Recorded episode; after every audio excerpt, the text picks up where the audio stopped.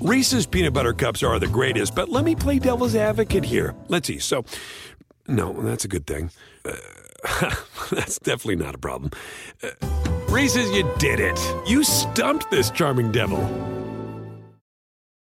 At Bet365, we don't do ordinary. We believe that every sport should be epic. Every goal, every game, every point, every play. From the moments that are legendary to the ones that fly under the radar. Whether it's a game-winning goal in the final seconds of overtime or a shot on the goal in the first period. Whatever the sport, whatever the moment. It's never ordinary at Bet365. 21 plus only. Must be present in Virginia. If you or someone you know has a gambling problem and wants help, call 1-800-GAMBLER. Terms and conditions apply.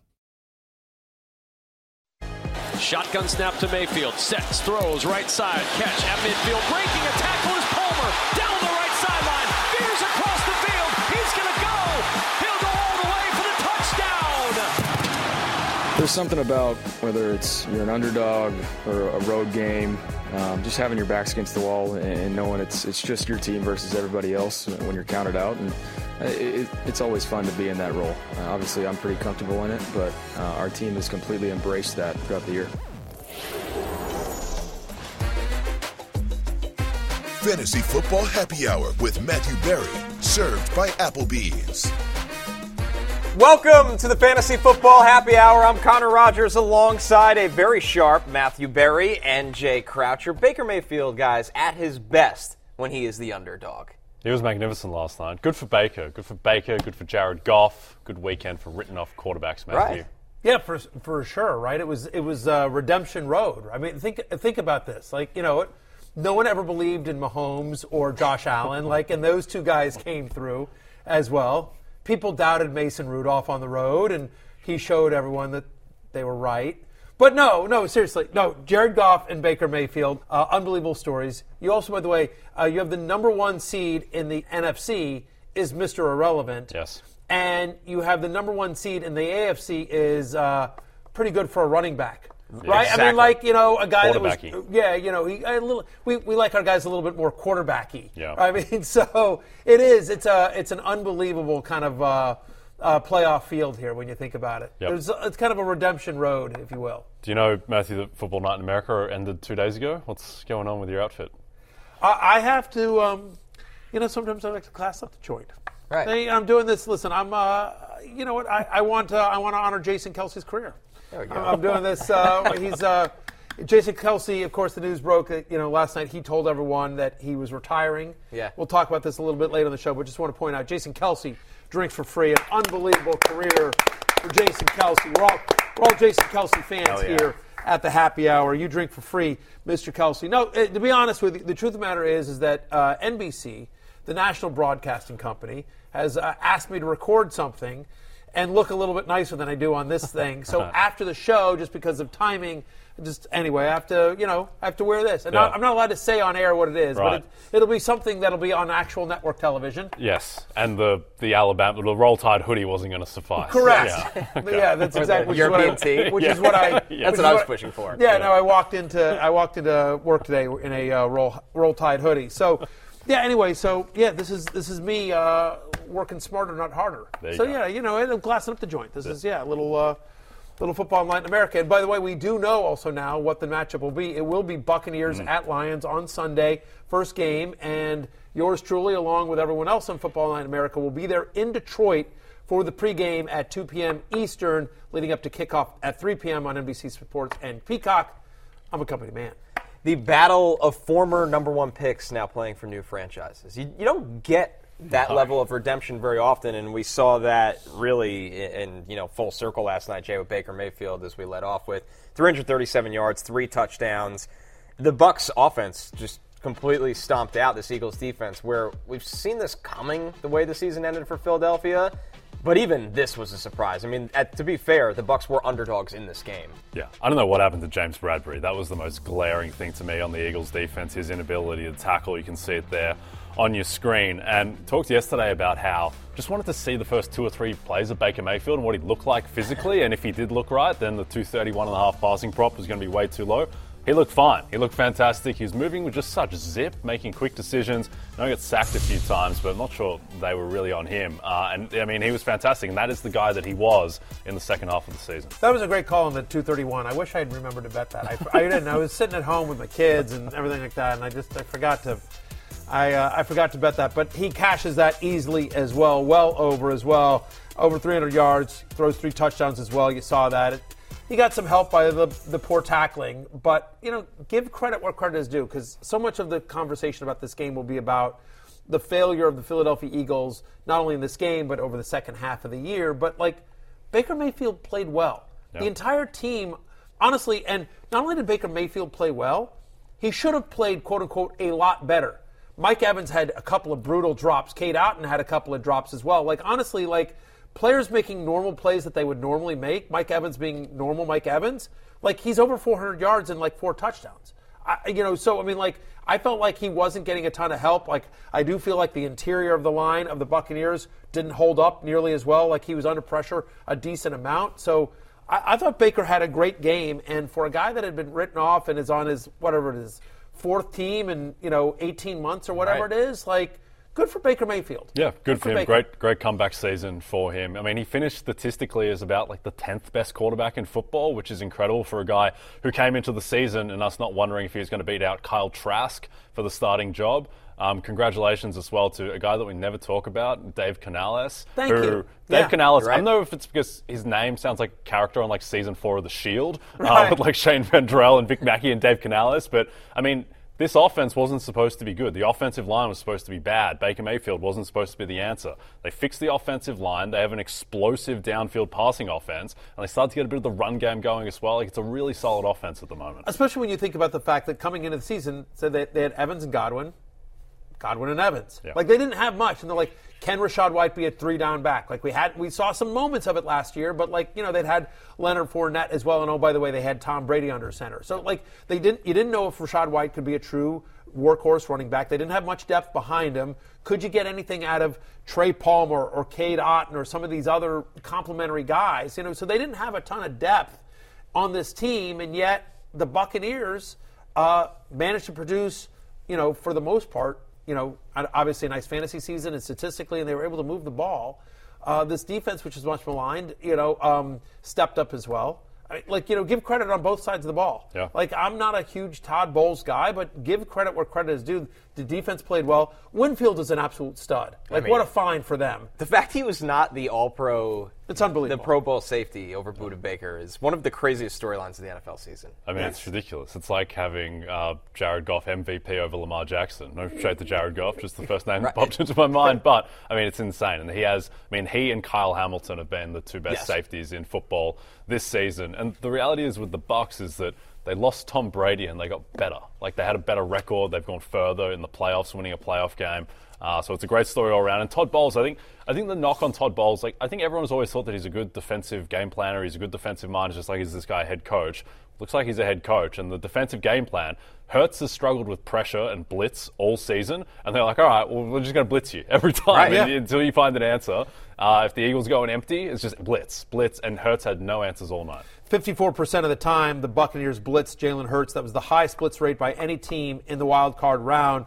They were actually blitzed the 4th highest rate this season, not including the playoffs. Philadelphia, right? Exactly. Teams knew that's the way to do it, and they never adjusted. They never had a plan for it. And to me, and nothing came out and they're not an excuse team, but I'll say it just doesn't feel like Jalen Hurts looked like Jalen Hurts this entire season. It just looks like he's just gimping through and trying to tough it out. I don't think he was 100% healthy. To me, the problem though, Connor, is that he did look like Jalen Hurts, but the Jalen Hurts of 2021. He looked exactly like that guy for most of the season. I'm not sure with the knee. When he takes off, he seems to be moving fine. He seems to be maneuvering normally. I'm not sure if it was a problem at one point in the season. He got slightly better. I think it's just the offense. He's just playing with no confidence. Yeah, the offense without Steichen. He had guys open, and he's just not throwing the ball. The safety was so bizarre. That just shouldn't happen. They're not blitzing. He stares the pass rush in the face, and then what, just takes the safety? It's insane. Yeah, it's trust, right? It feels like the trust was not there this year, where last year they were humming all the time with Steichen. We're going to come out, our first 15 scripted are going to be boom, boom, boom, and then we're going to adjust. I feel like the Eagles never had that counterpunch all year on offense. It was just tush push in short yard situations, and we're going to see if we can make a great miracle play the rest of the way. Yeah, I mean, in fairness to them, I'll just say this, though. Goddard missed a decent amount of time, obviously. A.J. Brown wasn't there last night. Like, they've had some injuries on the offensive side of the ball as well. But, yeah, to your point, no Shane Steichen on the offense, no Jonathan Gannon on the defense as well. They also had some losses in the offseason here as well. And it seems insane to think about this. But there's now rumors that Nick Sirianni, a year after leading this team to the Super Bowl, you know, and a guy that was top five in Coach of the Year odds in the middle of the year when they were 10-1, now might be looking for work in a week. Yeah, it's insane. And think about this as well. It's not just the 10-1. Think about a quarter time of the San Francisco game where they are destroying the Niners. They should have been up like 14-0. Brock Purdy goes 3 and out both two times. At that point, it looks like the Eagles are your Super Bowl favorite. And now all of a sudden, they just got bounced with a 23 loss at the Tampa Bay Buccaneers. Like, it's insane. I can't remember an in-season fall from grace that happened so quickly and so violently as this Eagles season. Well, let's listen to Nick Sirianni and Jalen Hurts on the state and future of the organization right after the game. Obviously, we were in a big slide, and you know, anytime that's the case, I always look at myself first, and I didn't do a good enough job. And obviously, we lost 5 of the last 6 and lost today. And it's almost like you couldn't get out of the rut we're in, and that's all of us. We'll all have to look ourselves in the mirror and accept that, and you know, just find answers, find solutions. Are you concerned at all about your job status? Like I just said over here, I'm not thinking about that. I'm thinking about the guys. Again, there's a lot of guys in that locker room, all the guys in that locker room, every single one of them that put their heart and soul into this. I'm not worried about me. Do you want Nick back? I didn't know he was going anywhere. Well, there's obviously a lot of questions about whether. I didn't know that. No, but you didn't know that. Nah. Where's the confidence level in him then to fix this team? I have a ton of confidence in everyone in this building. Jalen Hurts was the second person you heard from there after Nick Sirianni. Didn't seem too interested in the organization moving on. Yeah. Really interested in the question. Didn't know he was going anywhere. Yeah. Could just say I started with the second part of the answer, right? Full confidence. Yeah. Anyways, here's the final 7 games. After the Eagles started 10-1, the only loss in those first 11 was to the Zach Wilson-led Jets. Should have been a sign of things to come. Against the Niners, they lost 42-19. At Dallas, they lost by 20 points, 33-13. A close one to Seattle. They did beat the Giants in another close game, and then lost to the Cardinals, Giants, and then, of course, the Bucs in the wild card round. I mean, the thing is, when you look at the second half of that list there, Barry, it's not even scary opponents. So it's a couple of different things here. First off, like, I'm not surprised. Like, I said all week long, and I said it yesterday, I love the Bucs +3, and I think the Bucs actually win. You know, I said that all because, again, of how they ended the season, and I feel like it's a little bit like the Cleveland Browns here, which is like we talked about the Browns going into Houston. We're saying, like, they can't keep getting away with it. Like, you know, and it felt like the Browns over the second half of the year with all the interceptions and the fumbles and the turnovers by Joe Flacco, and that the defense had beaten up on some bad teams, that they were sort of doing it a little bit with smoke and mirrors. And we felt that way about Philadelphia. Even when they were 10-1, Jay, you and I and Connor, we would talk about this right here on the show, and we'd say, like, you know, like, they're not a 10-1 team. Like, if Gabe Davis doesn't run the wrong way, they lose that game, you know, to the Bills. Or MVS against the Chiefs. If MVS makes a catch, like, you know, against the Chiefs, like, you know, big F there. But you know, the fact of the matter is he was wide open. He was throw was great. My point is that there were a couple of different times up until that San Francisco game where you're like, wow, they really, you know, they're living right, because there are a couple of games that they easily could have lost, probably should have lost, and they didn't. So I never think they were as good as the 10-1 record indicated, but I think that hurt them as well. It's so interesting in the NFL in terms of perception, right? Because they probably weren't as good as 10-1, but they weren't as bad as losing 5 of the last 6. That's the thing. As well. Because when they were 10-1, they were like an 8-3 team. But this team isn't close to an 8-3 team the way it's played down the stretch. And I know Hurts is getting a lot of criticism, and you saw, like, the not confrontation, but the exchange he had with Dallas Goedert on the sideline, where Hurts' body language never looks good. But at the same time, like, when Jake Elliott made the 59-yarder against Buffalo, Hurts doesn't, his face doesn't move. Like, that's just how he is on the sidelines. We take a look at Dallas Goedert and Hurts. Not really getting into it because Jalen Hurts is just not completely, reacting. There's just no reaction whatsoever. But that's just kind of what he's like on the sideline. And maybe that's a problem in itself, but just the complete disaster. It's incredible to think that, I mean, this team was, they were like minus 400 to win the Super Bowl at halftime. When it looked like Mahomes' knee was done, his ankle was done. And to go from that, to get to 10-1 and now to fall apart. I mean, it's incredible. Look, the only thing, and losing Kelce, we'll talk about Kelce here in a second as well. They weren't able to establish the run game. That was another problem. Credit to the Tampa Bay Buccaneers. Since week 11, DeAndre Swift has 15 carries, under 15 carries in 6 of the final 8 games. They just didn't run the ball effectively. They never used him in the passing game, 3 or fewer receptions in 13 of the games he played this year. He ends with, under 70 total yards in a game where they were in negative game script the entire time. You would have thought Swift, one of their better players on offense, would have been more involved. But as much as you and Connor and myself want to sit here and criticize the Philadelphia Eagles, the fact of the matter is that Penn State Blake, our researcher here at the Fantasy Football Happy Hour, is a diehard fan of all things Philadelphia sports, hence Penn State Blake. He went to Penn State, obviously. He loves his Phillies, his Flyers, his Eagles. Here he is. Here's Penn State Blake. Yep. And we have decided to let the floor have you. The Eagles season is over, Penn State Blake. The floor is yours. Please, State of the Union for the Eagles. Your thoughts on the 2023 season of your beloved Birds. So I'll go to what you said earlier about how they didn't feel like a 10-1 team. This kind of stems back to last season, too. Look at the quarterbacks that they played also. And then you go into the playoffs, play Daniel Jones and the Giants. They lose Brock Purdy. A lot of things were going the Eagles' way, so it kind of felt like that. And then you get the two new coordinators this year. It's not meshing. And then you have a lot of just inept play calling and inept playmaking from everybody. And it's really frustrating because as a diehard Birds fan, you just expect every week they're going to be the best team in the league.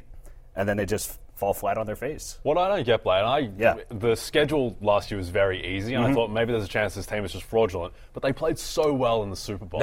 They played well enough to win that game and beat Mahomes, and Hurts was, outside of the bizarre kind of fumble 6 or whatever that was, he was magnificent in that game. So, what happened to that team? I feel like this happens in the NFL a lot, and there's one-off games, and that's the beauty of it. It's any given Sunday.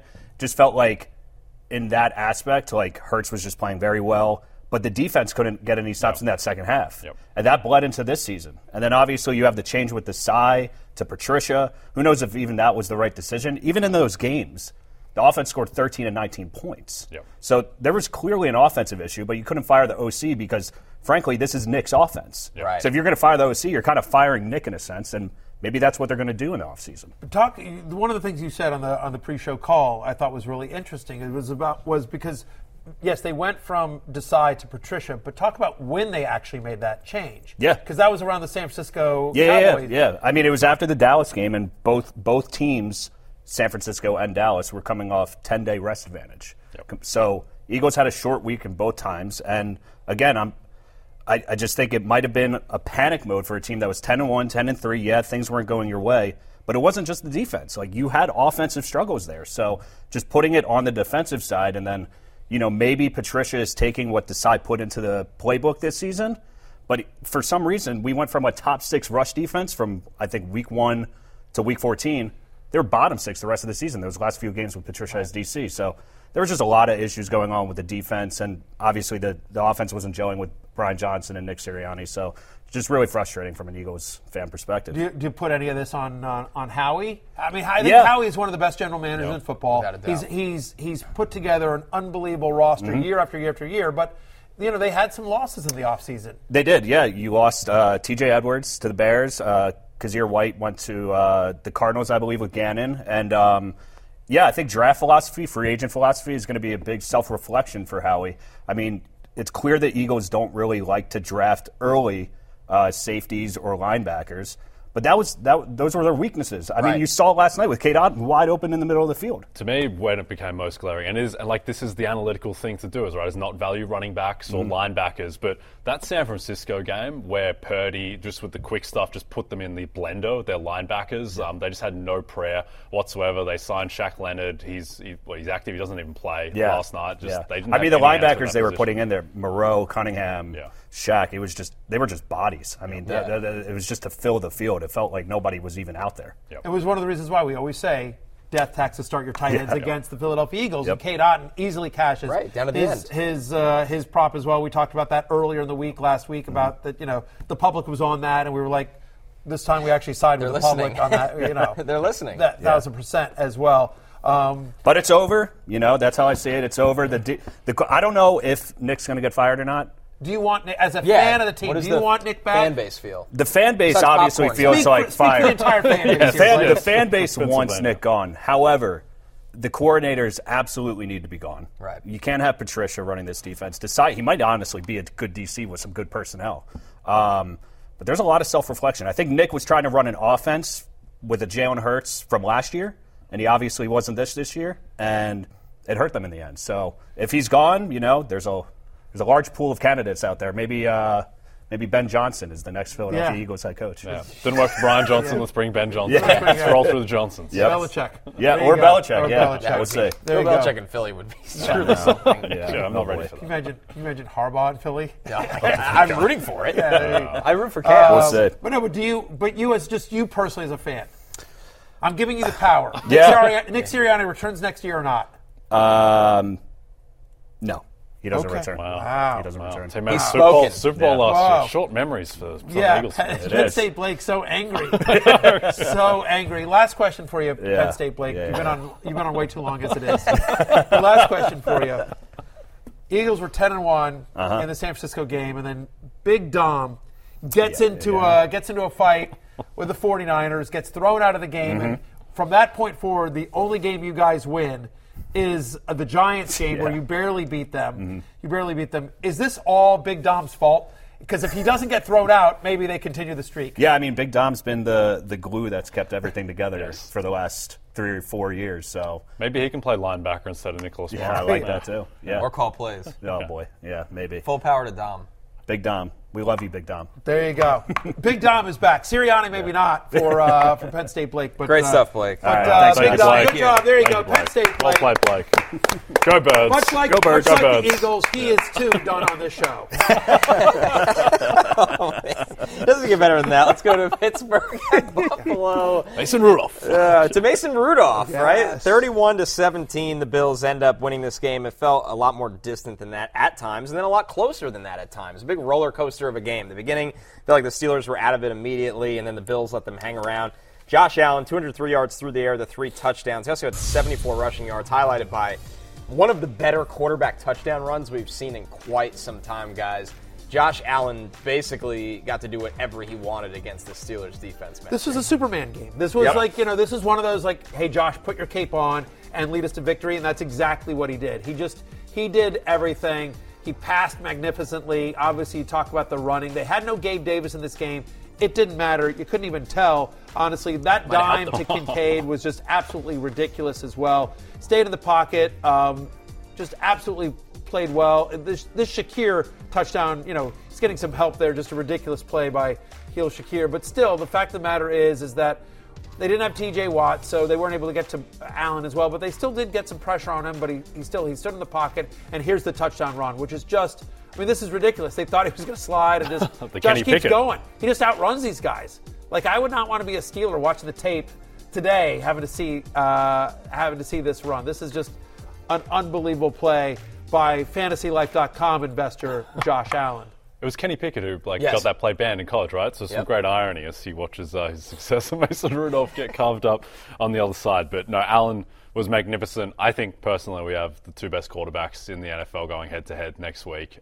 With Allen against Mahomes, you throw Lamar into that conversation, Joe Burrow, but I think those are the 2 guys The only thing is, and the thing out of this game, which I think is a concern, is Buffalo lost like half their defense, which is kind of a problem going up against Patrick Mahomes. Like, all of these guys went down between Bernard, Teron Johnson, who's one of the best slot cornerbacks in the league. They have other guys in the back end going down. Now, the offense is just about fully healthy outside of Gabe Davis, but that is a concern going up against Mahomes, particularly because Mahomes, and his numbers weren't great against Miami. That was the best I think their offense has looked in a very long time. It really is. On the other hand, the game's going to be in Buffalo. Yeah. Mahomes has never played a playoff game on the road, so that'll be interesting. Buffalo is not an easy place to play, especially if the weather is anything like it was. And I know they played well last week at home in cold weather. The Chiefs did as well. But this will be a really interesting one. It'll be an unbelievable game between the Chiefs and the Bills. Can't wait to see that one as well. We honestly have a bunch of great quarterback matchups. When you think about the entire divisional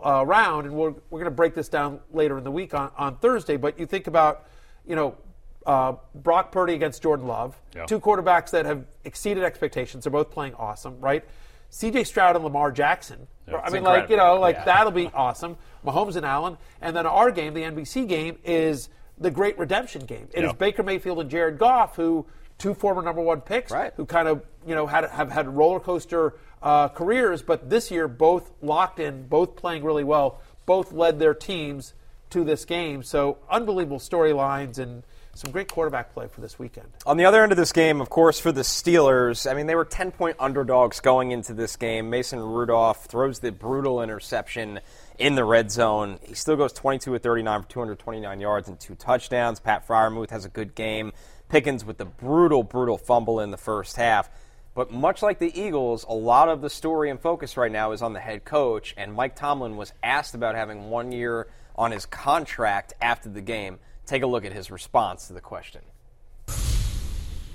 Anyone? Mike, you have a year left on your contract.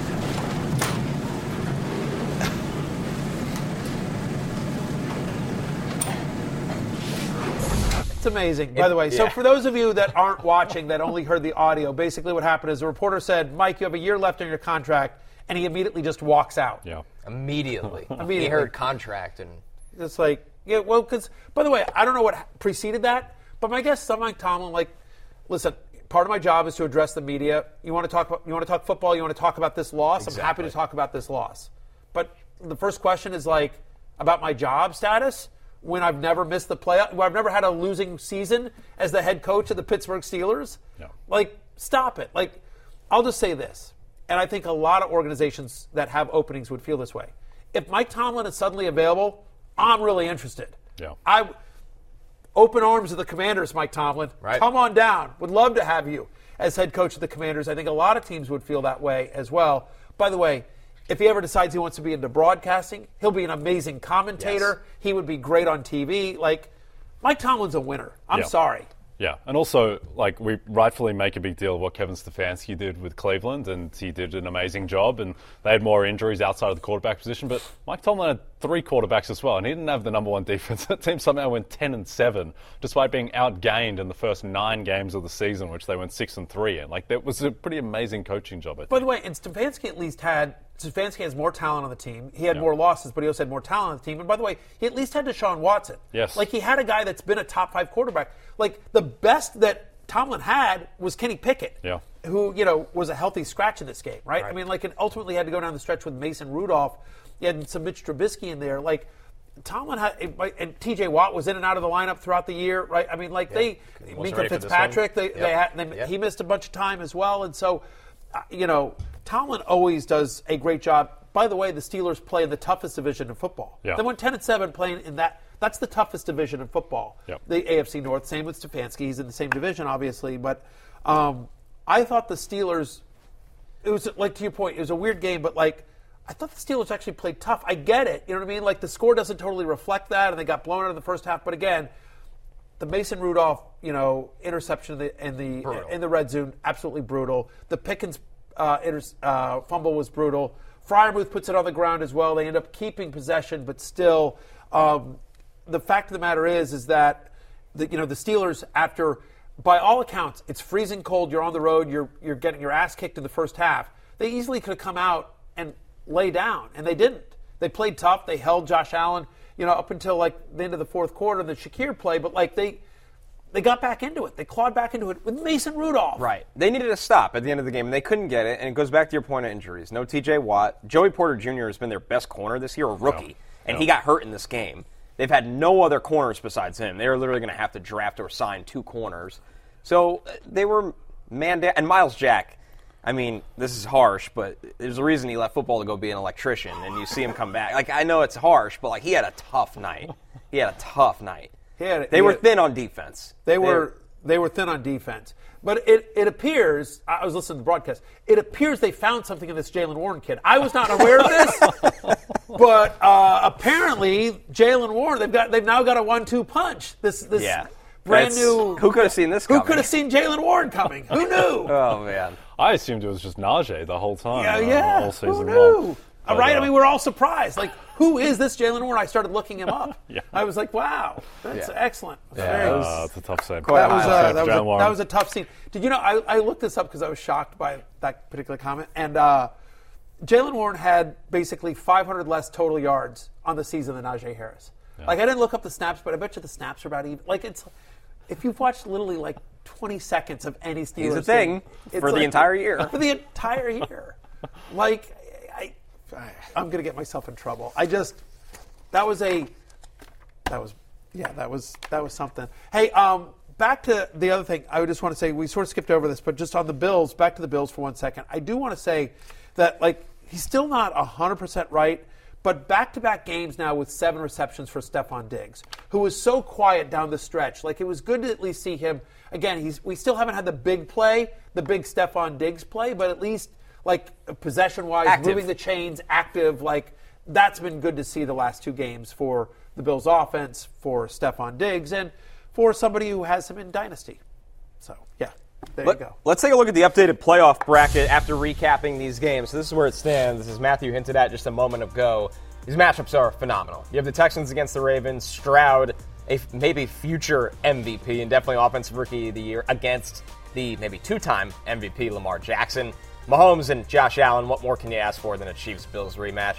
Jordan Love against Brock Purdy in guys that just had tremendous seasons. By the way, Matt LaFleur back to San Francisco. That's right. Matt LaFleur, who is an underappreciated coach in this league, I would say, against Kyle Shanahan. That was a masterclass in play calling against Dallas. And then the number 1 pick battle on NBC. The Bucs, Baker Mayfield, against Jared Goff, the Lions. Those teams didn't draft them, but boy, they're happy they ended up with them. And as we look at here, the Super Bowl odds, the Niners, no surprise, they've been the favorite going in, plus 175. The Ravens at plus 290, and then a bit of an open field. The Bills at plus 500, the Chiefs at plus 700, the Lions at plus 900, and then the 3 super long shots in the Bucs, Packers, Texans, at plus 2,500 there. I've been saying for quite some time, you know, it's sort of chalk, but I think it's going to be a Niners-Ravens Super Bowl.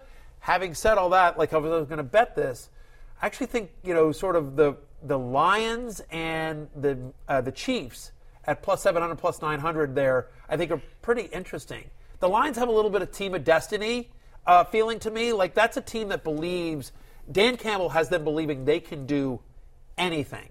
And, you know, I think they win against Tampa Bay at home this week, and then it's 1 game and anything can happen. So they've got a shot at the Super Bowl, and then it's Mahomes. It's Mahomes and Reed, who have been there before. And he's win 2 games to make it to the Super Bowl. When you simplify it like that, Patrick Mahomes needs to win 2 games to go to the Super Bowl. At those odds? Yeah, I mean, right? Why not? That's what I'm saying. What do you think? Yeah, I think the Chiefs, I'm very worried about all these Bills injuries on defense, and the fact that the Chiefs' offense, the fact that Rasheed Rice played that well, and Kelce didn't have his best game, but at least he got on the stat sheet for like 7 for 71. So they're scary. But I'm with you, Matthew. If I was to make 1 bet, and this is kind of crazy because I haven't been that high on this team all season, but it would be Detroit at plus 900. Like, they need to win 1 game as a 6-point favorite to get to the NFC title game. And then, yes, San Francisco are terrifying, but for a terrifying best team in the league, like, I haven't forgotten Christmas night where Brock Purdy, like, there is a chance that he could just implode. And I'm a Brock Purdy believer. I think that they are going to win the Super Bowl. I think they're the deserved favorite. But he's not Mahomes. He's not Allen. He hasn't been there before and been able to perform in that spot. And probably the biggest game of his career that he got through healthy, he had the worst game of his career against the Ravens on Christmas. So I think the Lions, with that offensive line, their defense is playing better. Just Aiden Hutchinson is playing at like a close to Myles Garrett, Micah Parsons level at the moment. So Detroit would be my bet at +900. Yeah. And also, Super Bowl's in a dome, which is pretty handy for Jared Goff. Yes. Which is definitely handy for Jared Goff. Last thing here as we wrap up this segment here, because we sort of bypassed it. We were doing a bunch of different stuff. But Penn State Blake, who was supposed to do a minute and a half, and I think he did about 5 or 6, and all his diatribe against the Philadelphia Eagles never mentioned, didn't take one moment to honor Jason Kelce, who's been a great Philadelphia Eagle, an MVP of their Super Bowl parade, a few years ago as well. Has a famous brother as well. I just want to take a moment here on Jason Kelce. So 13 seasons, all with Philadelphia, 6-time first-team All-Pro, 7-time Pro Bowler, very successful podcaster, unbelievable on a parade. And oh, by the way, you saw it last night. Like when they used the tush push, the brotherly shove on a 2-point conversion and couldn't get it. And now Jason Kelce is retiring. So reportedly, that's the report as well. Like Jalen Hurts' fantasy value this year was, kept afloat on some level by all the rushing touchdowns. They got within 2 yards and it was automatic because that's like the most unstoppable play in football. Last night it was stopped. And now Jason, I actually think it seems weird to say that there's a fantasy impact to a center retiring, but I would argue because of the way Jalen Hurts scores a lot of fantasy points, because of that play and because of his impact, I actually do think you knock Jalen Hurts' fantasy value down just a little bit because of this. Yep, no, absolutely. Kelsey's been a monster. I think back to the way he played against Kansas City in that game where he's, running down the field, making these extra blocks. His mobility as well as his strength, it's incredible. He's one of the great centers of all time. And it is a big knock because Hurts, he was close to effectively setting the record for most rushing touchdowns by a quarterback. And it's not like he's running them in like Josh Allen was last night. Like they were largely a tush push. So it's a blow for Hurts in an offense that now is a bit of uncertainty. Potentially the most athletic center of all time and an incredible player, incredible ambassador for the NFL. I'm excited to see what's next for Jason Kelce. With that, we're going to take our first break. When we're back, we're looking at my 2024 mock draft 3.0. A lot of players that'll have a huge impact in Dynasty and Redraft next year, right after this. Across America, BP supports more than 275,000 jobs to keep energy flowing. Jobs like building grid-scale solar energy in Ohio and producing gas with fewer operational emissions in Texas. It's and, not or. See what doing both means for energy nationwide at bp.com/investing in America. Reese's Peanut Butter Cups are the greatest, but let me play devil's advocate here. Let's see. So, no, that's a good thing. That's definitely not a problem. Reese's, you did it. You stumped this charming devil. At Bet365, we don't do ordinary. We believe that every sport should be epic. Every goal, every game, every point, every play. From the moments that are legendary to the ones that fly under the radar. Whether it's a game-winning goal in the final seconds of overtime or a shot on the goal in the first period. Whatever the sport, whatever the moment. It's never ordinary at Bet365. 21 plus only. Must be present in Virginia. If you or someone you know has a gambling problem and wants help, call 1-800-GAMBLER. Terms and conditions apply. You know what you did, Connor Rogers, while Jay and I are, mucking around? You actually did some work. You grinded it for once. Yes. Your mock draft 3.0 is up now on NBCSports.com. It's free for everyone. 2024 mock draft. Before we get into it, Connor, I just want to ask, what's your methodology? Is this if you were in charge of every team, this is how you would pick it? Or is this just because you did this for years and years and years at Bleacher Report? You're now our draft analyst here at NBC Sports as well. I know you have contacts around the leagues as well. So is this what you think will happen or what you think should happen? For postseason 3.0, I'm trying to get closer to what's going to happen. Because by then, you're talking to people, you have projections on players, you have all-star game invites, the season's over. You'd rather be closer to show the fans, hey, this guy's going to go here. I don't have to rank him. That's what the big board's for. I have a top 75 on NBC Sports if you want to see. I might have a guy 6th or 5th overall. He might be 24th on my rankings. But this is a quarterback league. Quarterbacks are going to go. Wide receivers are going to go. So for 3.0, the methodology is, what am I hearing on the players? What am I seeing with the fits? And how high can this player go in the draft? Okay. Let's get stuck into it. Let's look at 1 through 10.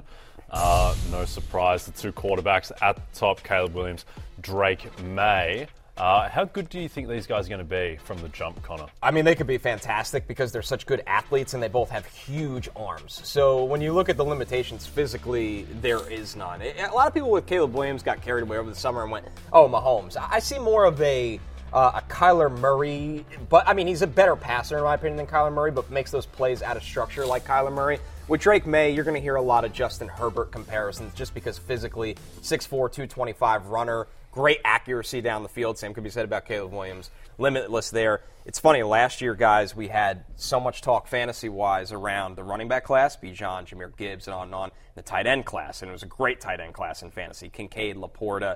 And this year, very quarterback-heavy, very wide receiver-heavy. Yep. So still more fantasy-relevant than ever this draft, but just in a different way. So questions for you as a Commanders fan here. So you have us taking, yeah, of course. Well, screw it. It's my show. Don't hear about the Titans taking Oluoshanu? No, we're going to pass. You can do that on your Titans podcast that you host. Tighten up. With Jay Croucher. Yeah, you and Drew Dinsek. Tighten up.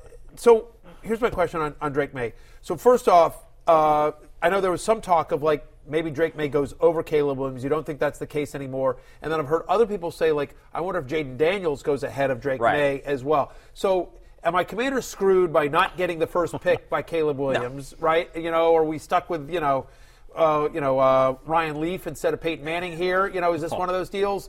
Or Zach Wilson instead of Trevor Lawrence? Yeah, exactly. Yeah, it's a fun one to live through. Right? You know? But right now, RG3 instead of Andrew Luck? You know, we had RG3's rookie year, and we always said that. Is there a chance that Jayden Daniels gets into the spot? What are we getting out of Drake May specifically? And talk about him versus those other two quarterbacks. The Jayden Daniels one's a great one to bring up because I know one team and only one team that thinks he's the best quarterback in the draft. To show you how all over the place these rankings can be. Now, that team is not picking in the top 5, so how much does that matter? But it shows you there are teams looking at these guys in a different way. With Jayden Daniels, why he can go in the top 3 picks is that this is a dude that is a scary runner. I mean, the last 2 seasons, over 2,000 rushing yards, and he could throw the ball down the field. Now, he's a lighter guy. He hasn't played as consistent, I think, as the other two over the whole stretch of his college career. He won the Heisman this year, but the whole stretch of his college career. Now, when you look at Drake May, you're getting a guy that throws with touchdown. I mean, the Terry McLaurin stock up if Drake May goes there cannot be – I would say Jahan Dotson, because Dotson can win down the field. May throws with touchdown the field. He's a little chaotic. The decision-making is what a young quarterback looks like, where he'll take chances, very risky chances, but he can move. He can take a hit. He's a big-bodied passer that'll hold up in the pocket. If the Commanders, they already got step 1 out of the way, which is a big one. Adam Peters, a good evaluator, a respected evaluator. If they get a Ben Johnson and then draft a Drake May or Caleb Williams, I mean, this offense looks totally different. Look at him. He can't contain his excitement. He deserves happiness after watching this season. I do deserve happiness. And I just, I'll if that how happens. I think we get Drake May, we get Ben Johnson as well. We have $80 million in cap space as well. I'm going to apologize to you guys and the viewers at home because if you think I'm obnoxious and annoying now, wait till next year. Wait till next year when we're actually good, where we actually have hope, where we actually have a future. You know what I think I need to do? I think I need to become a New York Giants fan and just lean into it to go head-to-head with your Commanders, head-to-head with Penn State, Blake, the Eagles. You're a Jets fan. Yeah. I think I'm going to be a Giants fan. Yeah, or the Cowboys. I grew up a Giants fan. I was a Giants fan, then I kind of lost my way a bit and started betting and less attachment to teams. But maybe I'll lean back into the Giants. Giants would be fine. By the way, if Nick Sirianni does, in fact, get fired, Brian Daboll, the longest-tenured coach in the NFC East with 2 years, if McCarthy and Sirianni both end up losing their jobs, which is both McCarthy's much more rumored than Sirianni, but there's a chance. No, absolutely. Let's hit on these wide receivers. Harrison, Neighbors, Odunze, are they just going to be superstars from the jump? We've seen wide receivers come into the league. I mean, Puka Nacua is kind of a strange exception, but guys like Jefferson, Chase, who are just superstars you have Harrison going to the Patriots. You have Neighbors going to the Chargers, and then Odunze going to the Bears. Right, which would be paired with Caleb Williams, which you have to like a lot in that situation. And then Moore. It's funny with Marvin Harrison Jr., you hate this situation because then who's the quarterback, right? They only do this if they go out in free agency and get Kirk Cousins or somebody they really like. Otherwise, they probably have to take Jayden Daniels. Yeah. Or Justin Fields, by the way, who apparently is now available. Right. If they're taking Caleb Williams, they're not sticking. He's getting traded. So you think of Atlanta, you think of all of those teams that are quarterback needy. Marvin Harrison Jr. is going to be a star in this league. For redraft evaluations, it'll be similar to how people looked at Jamar Chase his rookie year. I mean, you just think, hey, he's going to be really good right away. Size, speed. He's bigger than Chase, which is crazy. Neighbors reminds me so much of D.J. Moore. He is so good with the ball in his hands and wins without the ball in his hands over the top. A lot of people will say, how did the Chargers draft another wide receiver? It's going to be a new regime. It doesn't matter. Quentin Johnson means nothing to this new regime. They need another wide receiver. In any normal wide receiver class, Neighbors is the number one wide receiver. He's just in a class with the greatest wide receiver prospect we maybe have seen in the last 10 years. Right. Okay. All right. Well, let's jump to 11. You have Marvin Harrison Jr. For people that, you have Marvin Harrison Jr. graded higher than Jamar Chase. Justin Jefferson actually wasn't. He was considered more of a slot guy. He became that, but he was like a day two guy coming out. I feel like Jefferson was. Chase was the best I've seen while doing this, and I would say Marv is at least equal with him. At the end of it, it could be a higher grade. Okay. I did have Jefferson in the first round. I've missed plenty, but I did have him at the end of the first round. And that's where he went, and it worked out pretty good for him. Actually above Jalen Rago. But the slot thing was very real. That was very real. Yeah. It was like only plays in the slot. It's like, when you watch the reps outside, he's cooking people, and it worked out pretty good for Jefferson. Indeed. All right, let's jump to 11 through 20, headlined by Michael Penix Jr. How much did he hurt his stock with the national championship game? Not that much, Jay, because he played so well in the semifinal when he had been written off after his career at Indiana. He goes to Washington. He has a great 2 years. He's maybe the most pro-ready pocket passer in the draft. He's going to the Senior Bowl. Jim Nagy announced last night. And he's going to have a great couple days there. His arm talent is just incredible. I've heard these teams in the middle range are all over him, knowing that the top three guys are going to be gone. Kevin O'Connell, when you watch his offense, it is a perfect fit for Penix Jr. Kind of makes you wonder if the Broncos at 12 or the Raiders at 13 try to get in front of Minnesota for maybe the last of the first-round quarterbacks. Would be super interesting. Let's move down the list here. Brock Bowers, the tight end from Georgia, you have him going to the Colts at 15 overall. I'll just say this. The Falcons at pick 8 could do the funniest thing of all time if they wanted to take Bowers. Yeah. I just throwing it out there. You have them taking Dallas Turner from Alabama at 8, but I'm just saying if the Falcons just wanted to really troll everyone in the universe, they could take Bowers. And I think about a year ago we looked first-round rookie tight ends, but in a year after Kincaid and Laporta, you saw flashes from Michael Mayer. Suddenly Brock Bowers, who has drawn comparisons, to Kyle Pitts in the sense of this is an elite tight end prospect. Right. It's different players, of course, but... Right, it goes back to the combo we had on the show months ago where we were talking about Trey McBride, and we were like, why is Trey McBride, should he be a thing? He's the rare unicorn that was the guy in his college offense at tight end. Offenses in college, they don't use the tight end as the number one guy. He was that guy at Colorado State. Brock Bowers did this as a freshman and a sophomore for national championship Georgia, the SEC, who they've had Pickens, they've had players, but he's the guy. They designed most of the passing offense, which was run by Todd Monken those years, around him. That speaks volumes of how special he is. He can win above the rim. He breaks a ton of tackles. He's a good blocker. He never comes off the field. Can play on the line, off the line. This is a special player at the position. Yep, and the betting market rated Georgia as the best team in the country going into the SEC title game, and you could see how much they dropped off because Bowers clearly wasn't 100%. He got hurt this year. By the way, going to a Shane, if this holds true, my goodness, going to a Shane Steichen offense would be pretty interesting. Yep. Kind of the next wide receiver, Brian Thomas Jr., you've got going 17 to the Jags. What kind of impact will he have? I don't know if this is even high enough, and nobody's talking about him, but his speed is different. He's 6'4", he's got great length, but he runs like the wind. He absolutely flies, he tracks the ball well. Jacksonville, a lot of people think they're going to lose Calvin Ridley in free agency. A lot of people are starting to think that, which means they go back to the well in the draft for wide receiver with the biggest big play threat. I mean, when you look at Jalen Hyatt last year, this guy's a better version of that. He really is. I think he's more well-rounded. So Thomas Jr., once again, buried in a great receiver class where the top three are superstars. This guy has legitimate number one potential. They think Jamison Williams, maybe not as fast, but he's bigger and plays stronger. Yeah. A name that we need to get to know. Let's move now to 21 through 30, your third round here. And, the first guy that sort of comes up here is Troy Franklin, the Oregon wide receiver who you have going to the Chiefs They do need wide receivers that can catch the ball. Yeah, Troy Franklin can catch the ball. Right. Troy Franklin, very what else can he do? Will Fuller player. He just constantly runs by guys. He's been phenomenal for Bo Nix these last 2 years at Oregon. A true vertical threat. This is just a layup, putting him in an offense with Patrick Mahomes. Somebody that could stretch the field.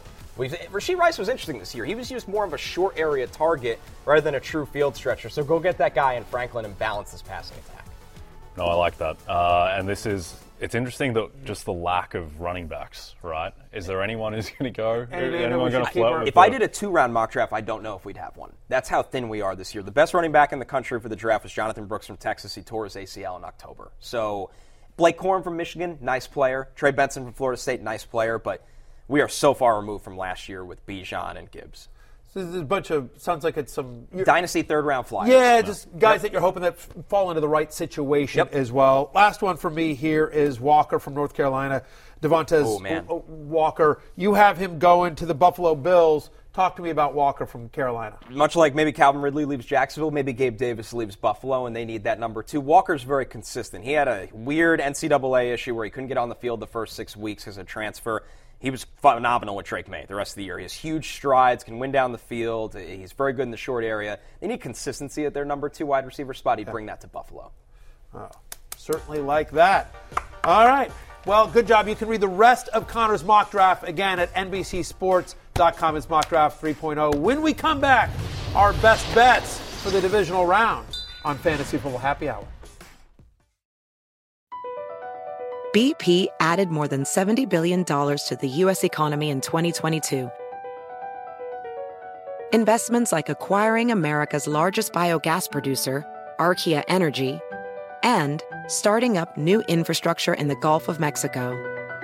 It's and, not or. See what doing both means for energy nationwide at bp.com/investing in America. As a professional welder, Shayna Ford uses Forge FX to practice over and over, which helps her improve her skills. The more muscle memory that you have, the smoother your weld is. Learn more at meta.com/metaverse impact. Reese's Peanut Butter Cups are the greatest, but let me play devil's advocate here. Let's see. So, no, that's a good thing. That's definitely not a problem. Reese's, you did it. You stumped this charming devil. Don't forget, on DraftKings Sportsbook this playoffs, new customers can bet $5 and pocket $200 in bonus bets instantly. Plus, all customers get a no-sweat same-game parlay every day. Download the app and use the promo code BERRY when you sign up. DraftKings Sportsbook, the crown is yours. It is time for Last Call. Let's take a look at the early divisional lines and totals, Jay. What do you got your eye on for a truly phenomenal divisional round? I'm on Patrick Mahomes. He's pretty good. And I like the Chiefs plus 2.5 here. It's minus 102, so it's almost effectively plus 3. And the reason why, I talked about this. Here are the Bills' defensive players who are injured at the moment. Terrell Bernard, Christian Benford, Teron Johnson, Rasul Douglas, Taylor Rapp. All of these guys. I think Rasul Douglas is going to come back, but that's a problem, and you don't want to be that banged up against the Patrick Mahomes Chiefs team that looked a lot better last week. So give me the Chiefs plus 2.5. I like that one. Matthew, what are you looking at? You know, I'm going to take the over on 44.5 Ravens-Texans. I get it. The Ravens have had time to, you know, prepare for this game, and they're at home, but, like, I don't know, the Ravens offense is so good, and as well as the Texans defense played against Joe Flacco, like, the Texans defense has some holes, so I think the Ravens are going to be able to score here, and I don't know, I believe in C.J. Stroud being able to go into this game. Like, if they're down big, like, I don't think this is a grinded-out game, so 44.5 strikes me as too low for two really good offenses. I get the Ravens defense is really good, but I don't know. I'm a believer in C.J. Stroud and Nico Collins. Yeah, I like the Texans there as well. I just don't think Stroud should ever be a 9-point dog at this point. Right. All right. Yeah, I'm with you guys. I'm going Texans plus 9. Simple as that. I agree with you because it's two things, right? It's either a close game, right, or it's not a close game and puts the Texans in a throw script that the Texans are going to stay within 9 points. Yes. I don't see any outcome where they're completely blown out. The Ravens are great, but we need to understand how good C.J. Stroud is right now and how Bobby Sloak, Jay, I remember last week you were like, I love him, but the run, pass, he needs to get out of that. And in the playoffs, the first game, he finally got out of that and looked amazing. He did. And I think he learned his lesson against the Colts. Right. They almost lost their season because that. Also, the Ravens are magnificent. It's like 3 games ago, the Ravens were 6.5-point dogs at San Francisco, and then Brock Purdy threw 4 picks. So I'm not sure that the Ravens are the absolute juggernaut everyone thinks they are. I think they're very good. I think they're the best team in the AFC, but I don't think this team is unbeatable. Yeah, I don't. And I mean, DeMeco Ryans has this team believing in a big way here. And, like, again, like, I saw this tweet, but, like, C.J. Stroud is him. Yes. Right? He really is. Legitimately. He's him. All right, hey, it's closing time. You don't have to go home, but you can't stay here. For Jay, Connor, and an angry Penn State Blake, I'm Matthew Berry. We'll see you back on Thursday for a preview. Peace out. Reese's Peanut Butter Cups are the greatest, but let me play devil's advocate here. Let's see. So, no, that's a good thing. That's definitely not a problem. Reese's, you did it. You stumped this charming devil. At Bet365, we don't do ordinary. We believe that every sport should be epic. Every basket, every game, every point, every play. From the moments that are legendary to the ones that fly under the radar. Whether it's a three-pointer at the buzzer to tie the game or a player that goes 2 for 2 at the foul line. Whatever the sport, whatever the moment. It's never ordinary at Bet365. 21 plus only. Must be present in Virginia. If you or someone you know has a gambling problem and wants help, call 1-800-GAMBLER. Terms and conditions apply.